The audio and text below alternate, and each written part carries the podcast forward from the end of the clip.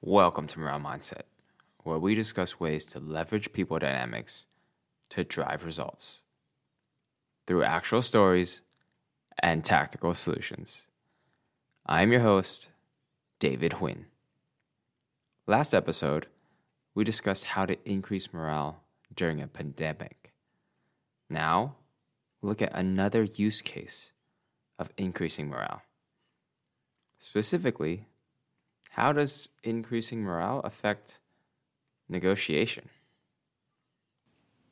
In many organizations, a typical cross team negotiation is between the sales team and the fraud team. The sales team wants to maximize sales, which sometimes in today's online world comes with additional fraud. Conversely, the fraud team wants to minimize fraud, which in theory could also reduce some sales. So naturally, these two teams are typically negotiating with one another. When I was working on e commerce, I was on the sales team, so trying to increase sales. And in my particular situation, I had a couple of anecdotes, a couple of reasons to believe that the fraud team was banning some sellers that were conducting legitimate sales. However, I could not prove it yet with data. In order to get this data, I would need to get the fraud team to open up their secure process. Now, I could have gone straight to the fraud head and made a list of demands. However, this would be a low morale approach. Instead, I decided to take a high morale approach, which involved understanding their goals and then crafting a solution that is win win for everyone. So I started by asking about their overall goals and specific processes to this specific situation. After understanding these specific goals and processes, I could then generate an idea that would solve both their goals of reducing fraud and my goals of only removing sellers with illegitimate sales. A high morale negotiation concludes with a mutually beneficial agreement. Let's dissect what exactly happened here. Most people think of negotiation as haggling for a lower price when buying an item, or perhaps for a higher salary. But it is so much more than just negotiating on price. Here are a couple examples of negotiation beyond fighting over price. When a parent needs to convince their child to come home before a certain time. When an employee needs to convince other colleagues to help push their initiative. Or perhaps when a team member needs to convince their boss to extend the deadline. In short, negotiation is any discussion aimed at reaching an agreement.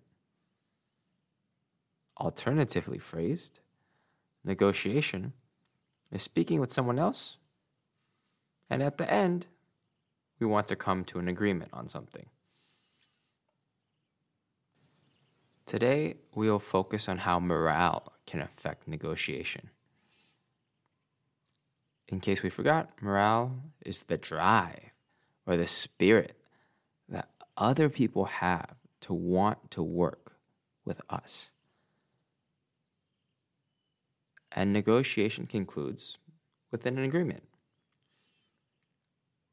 So, naturally, the higher someone else's morale towards us, the more likely we will be able to come to terms a mutually beneficial agreement.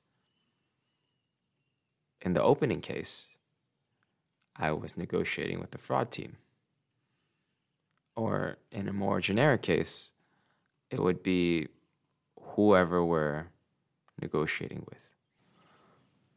A common fallacy when people think about negotiation and uh, essentially avoiding morale completely is thinking in a us versus them mentality, where one side wins the negotiation and the other side loses the negotiation. Some people might call this a zero sum negotiation. However, to make a mutually beneficial agreement, we need to shift the focus away from this win loss mentality to working collectively towards a solution.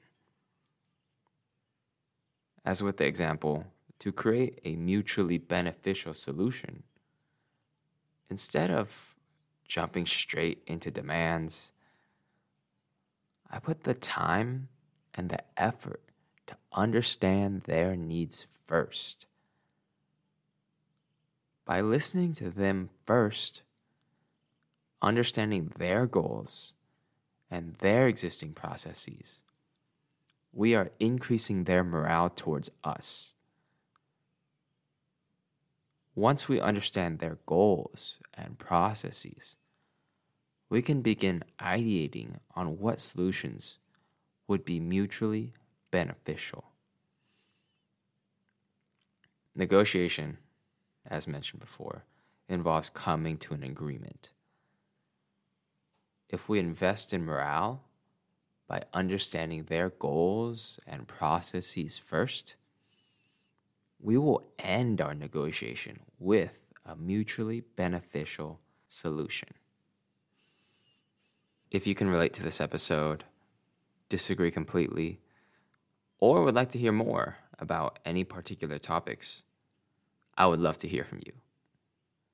Email over any comments, questions, advice, or criticisms to david at moralemindset.com.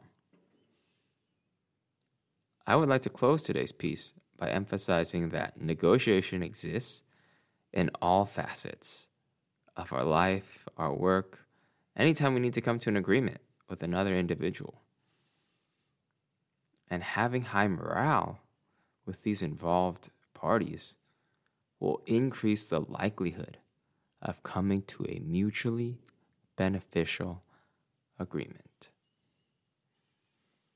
Today's episode discussed how increasing morale affects negotiation. Next episode, we will talk about how morale affects influence. If you find this content helpful, please explain to one friend just why you find it helpful. Morale Mindset is produced in Bangkok, Thailand. I am David Huynh และขอบคุณที่ติดตามครับ thank you